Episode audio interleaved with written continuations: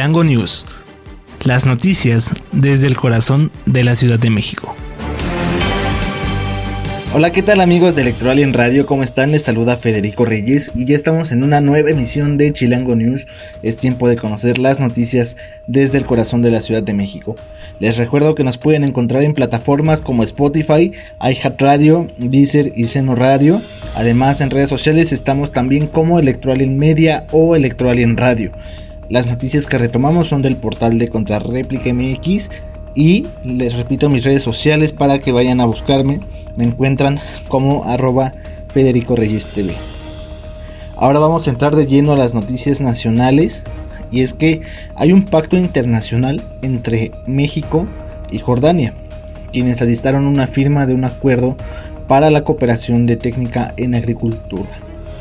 Los gobiernos de México y Jordania alistan la firma de un memorándum esto para entenderse en cooperación técnico y científica, además de producción en zonas áridas como sistemas de riego y manejo de post cosecha.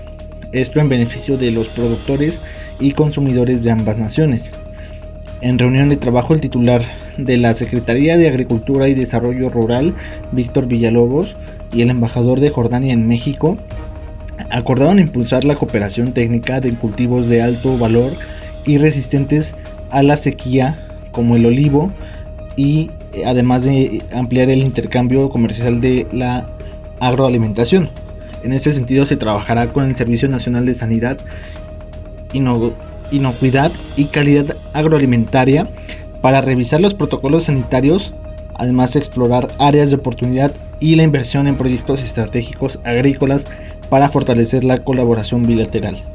En ese sentido, Villalobos Arámbula señaló que se trata de una oportunidad para entrelazar la técnica y, la, y el comercio entre ambos países con el fin común de hacer eh, frente a los efectos del cambio climático en este sector.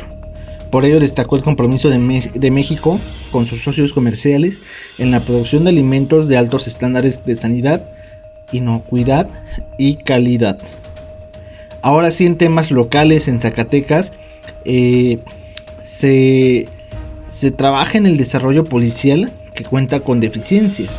Esto eh, porque Zacatecas fue el cuarto estado del país con el menor cumplimiento de la Ley General del Sistema Nacional de Seguridad Pública. Ello, eh, de acuerdo al índice de transparencia policial Intrapol, elaborado por la Asociación Civil Causa en Común. En ese sentido, las puntuaciones de cada estado se basaron en indicadores de los cuatro ejes del desarrollo policial, como lo son carrera policial, profesionalización, régimen disciplinario y además certificación. En ese sentido, Zacatecas obtuvo una calificación de 52 puntos, mientras que el promedio fue eh, de 43. Los tres estados peores evaluados fueron Yucatán, Chihuahua y Sinaloa. El mapa revela que esta situación es preocupante en todo el país, ya que ningún estado cumple con los estándares de, eh, de establecidos en este sistema nacional de seguridad pública y por ello eh, se, se interpreta que debe haber unas medidas urgentes para mejorar esta situación. En este sentido, Causa Común explica que los puntajes se presentan en números negativos porque hay que mm, decirlo otra vez, voy a repetir los números Zacatecas tuvo una calificación de menos 52 puntos. En ese sentido, eh, dice que refleja la brecha entre lo que tiene cada corporación policial en desarrollo y lo que debería tener conforme a la ley. Y este rango de calificaciones va desde menos 100 puntos hasta 0 puntos, es decir, todos en negativo. En este sentido, la Intrapol no mide si las policías son mejores o peores, sino que identifica el grado de cumplimiento de las obligaciones legales por parte de las corporaciones a partir de la información pública. Estos indicadores eh, negativos que obtuvo Zacatecas son en profesionalización y régimen disciplinario con menos 53 y menos 58, siendo estas últimas las penúltimas de las 32 entidades federativas en este tema.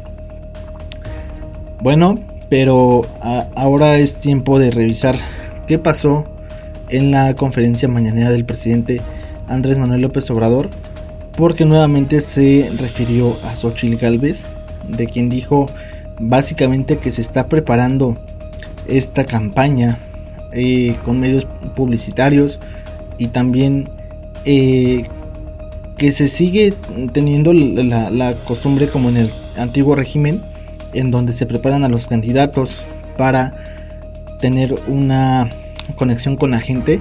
Por eso se refirió al caso del expresidente Vicente Fox quien dijo que tenía una imagen pues mexicana también eh, de esta parte ranchera y que tenía muy buen manejo del micrófono, pero que eh, esto en palabras del presidente López Obrador terminó siendo este pues algo muy alejado de lo que de lo que tenía como gobernante.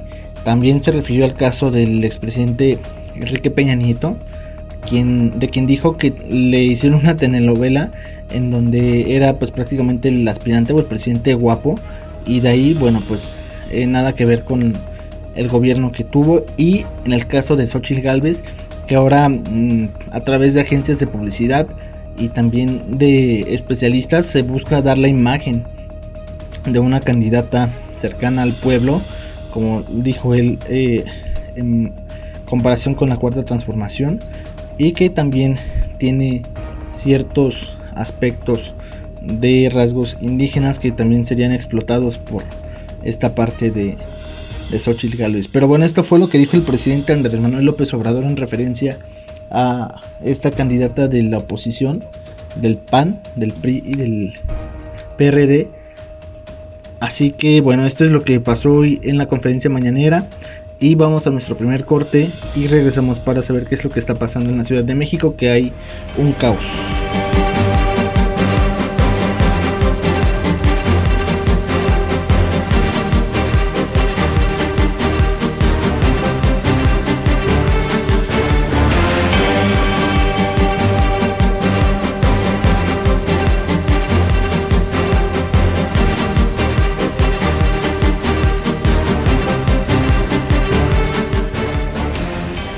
Ya estamos de vuelta amigos de Chilango News en esta nueva emisión llevándoles a ustedes las noticias desde el corazón de la Ciudad de México.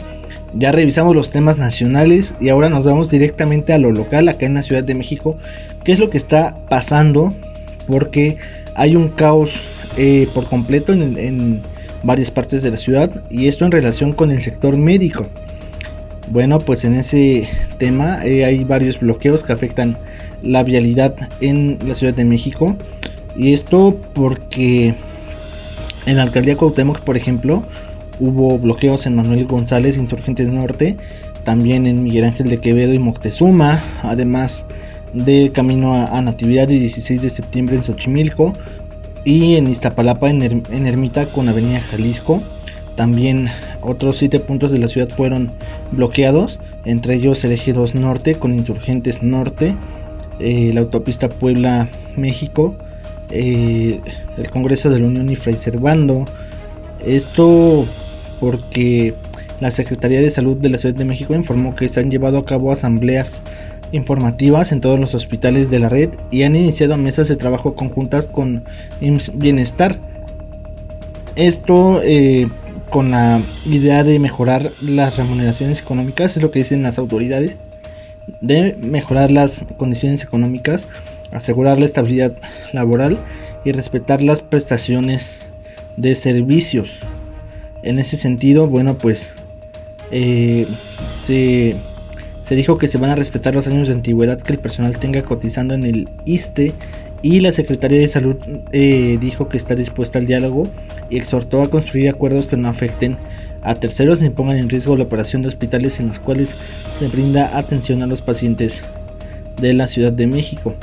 Básicamente eso es lo que está diciendo la Secretaría de Salud ante estas manifestaciones de médicos quienes están eh, pues oponiéndose a esta transformación a esta eh, cambio de IMSS Bienestar a los sistemas que venían manejando. Pero bueno vamos a ver qué es lo que dicen los médicos y cuál es la respuesta que tienen. Esperemos que se arregle porque también aquí aparte de las afectaciones viales se tiene el problema de las afectaciones en los servicios de salud. Ahora también en temas laborales se entregaron más de 950 mil certificaciones laborales acá en la Ciudad de México. Es que desde el 2019 hasta la fecha la Secretaría de Educación Pública, por medio del Consejo Nacional de Normalización y Certificación de Competencias Laborales, informó que han entregado 954.133 certificaciones al mismo número de personas aquí en la Ciudad de México, convirtiéndose en la entidad con mayor número de documentos expedidos. La certificación eh, entregada tiene validez de la SEP y acredita los estándares de competencia y de tecnologías de la información, así como de comunicación en la formación de capital humano. Como parte de la promoción y difusión del Sistema Nacional de Competencias, eh, se brindó atención y orientación durante las ferias del empleo realizadas en las distintas alcaldías de la Ciudad de México. Por ello, eh, se dijo que estas ferias representan el saber las necesidades e inquietudes de la población de maneras más cercanas y tangibles. Además, para la integrante de la atención a usuarios del conocer, el contacto con la ciudadanía de manera presencial es trascendente ya que aporta mayor conocimiento que un usuario pudiera requerir en ese sentido, bueno, se están dando apoyos para profesionalizar a las personas que buscan un empleo o que están terminando con sus estudios. Así este, este tema de la profesionalización en la Ciudad de México. Y finalmente, no sé si ustedes participaron en el maratón de la Ciudad de México, pero si no, les cuento que hubo una participación de 40 mil personas. Esto lo dio a conocer el jefe de gobierno Martí Batres Guadarrama, quien celebró la edición número 16 eh, del medio maratón de la Ciudad de México, el cual concentró a 40.000 participantes, 30.000 corredores inscritos y 10.000 que se unieron por su cuenta a la ruta de 21 kilómetros que partió de la Torre del Caballito en Paseo de la Reforma, pasó por Chapultepec y culminó en el Ángel de la Independencia. El mandatario capitalino asistió a la ceremonia de premiación, donde destacó los triunfos de los corredores y corredoras mexicanas durante esta edición. Y ahí señaló que la Ciudad de México es una muestra más de eh, la vocación deportiva y la alta participación ciudadana en este tipo de actividades. También señaló que la capital se consolida como la ciudad del deporte al impulsar diversas actividades masivas y gratuitas en espacios públicos emblemáticos, así como barrios y comunidades de la capital.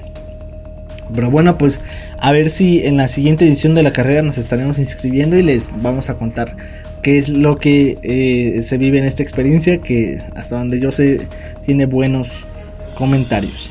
Pero bueno, por lo pronto vamos a nuestro segundo corte y regresamos con la información del mundo.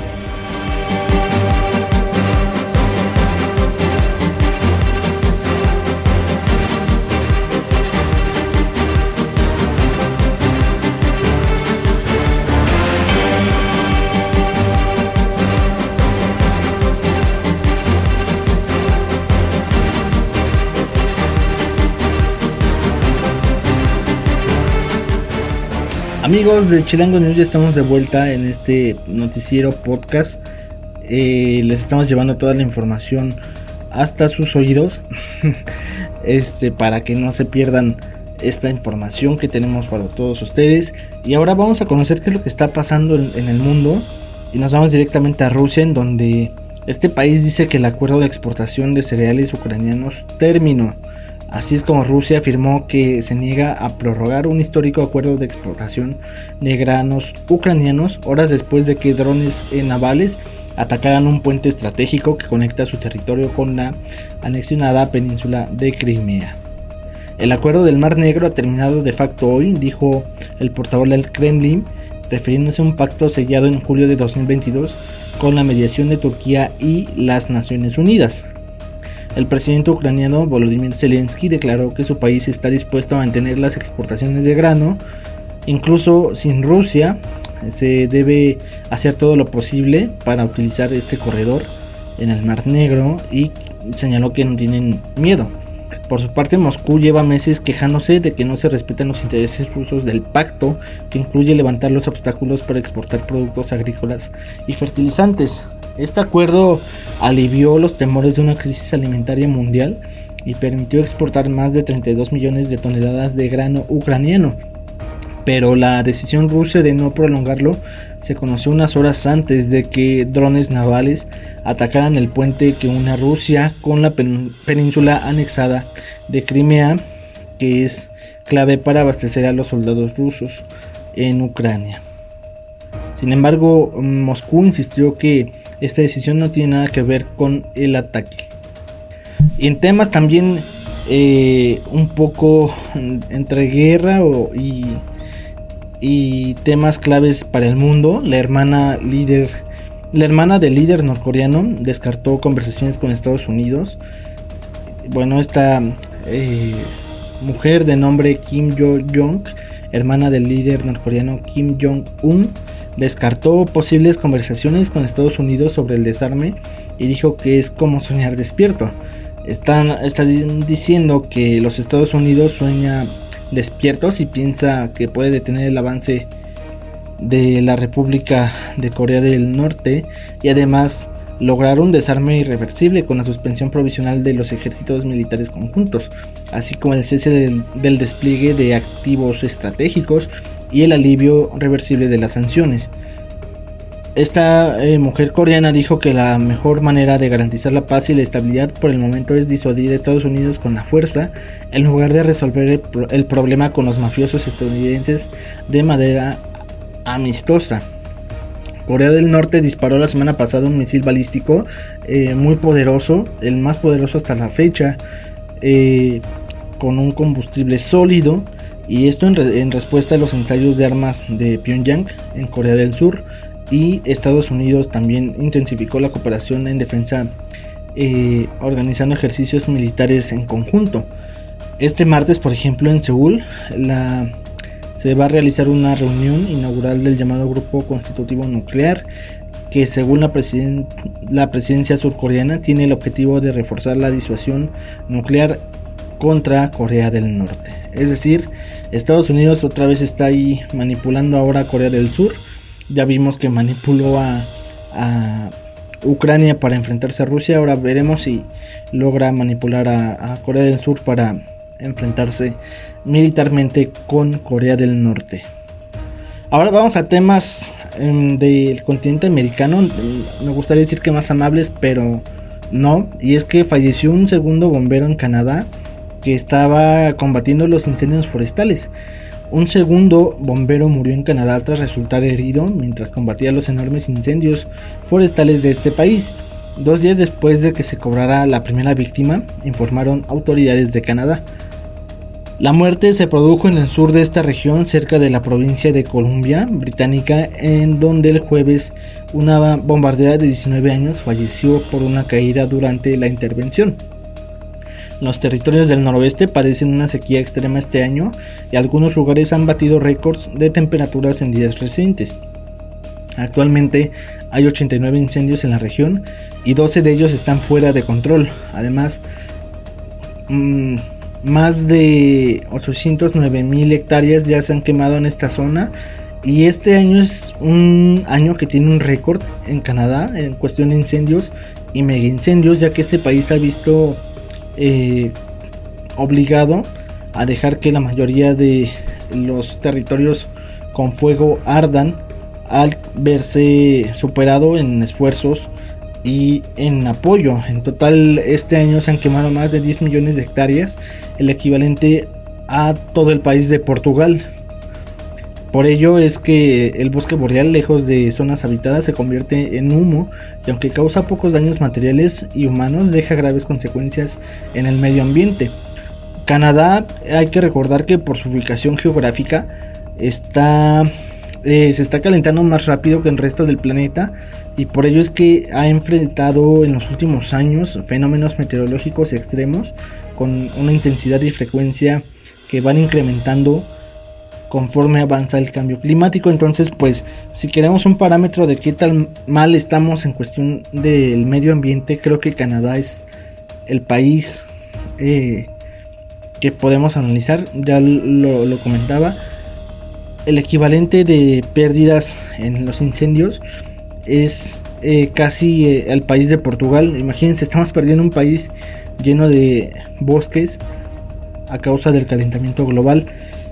Pues está para reflexionar y para saber mm, qué podemos hacer nosotros, sí como personas y como individuos, para aportar al medio ambiente, pero sinceramente yo no creo que que podamos hacer mucho como las grandes empresas o industrias, ¿no? Nosotros podremos reciclar, podemos juntar nuestras tapitas, podemos este, traer nuestros bases de agua para rellenar y, cosas así, pero si realmente las industrias no son las que dejan de contaminar, que no son las que dejan de llevarse todos los recursos, pues por más que nosotros juntemos una tapita diaria, creo que no vamos a hacer gran cambio, pero bueno, pues hay que seguir apoyando y, ver qué, qué efectos tienen en un futuro.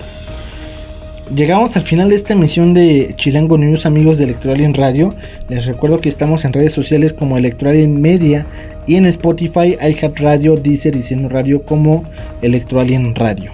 Les recuerdo que toda la información que retomamos es del portal de Contrarréplica MX y que a mí me encuentran en redes sociales como arroba Federico Reyes TV.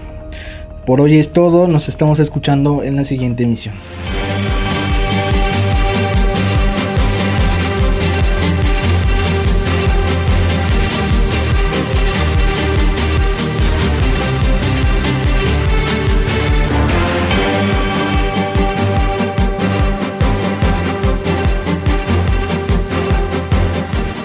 Chilango News. Las noticias desde el corazón de la Ciudad de México.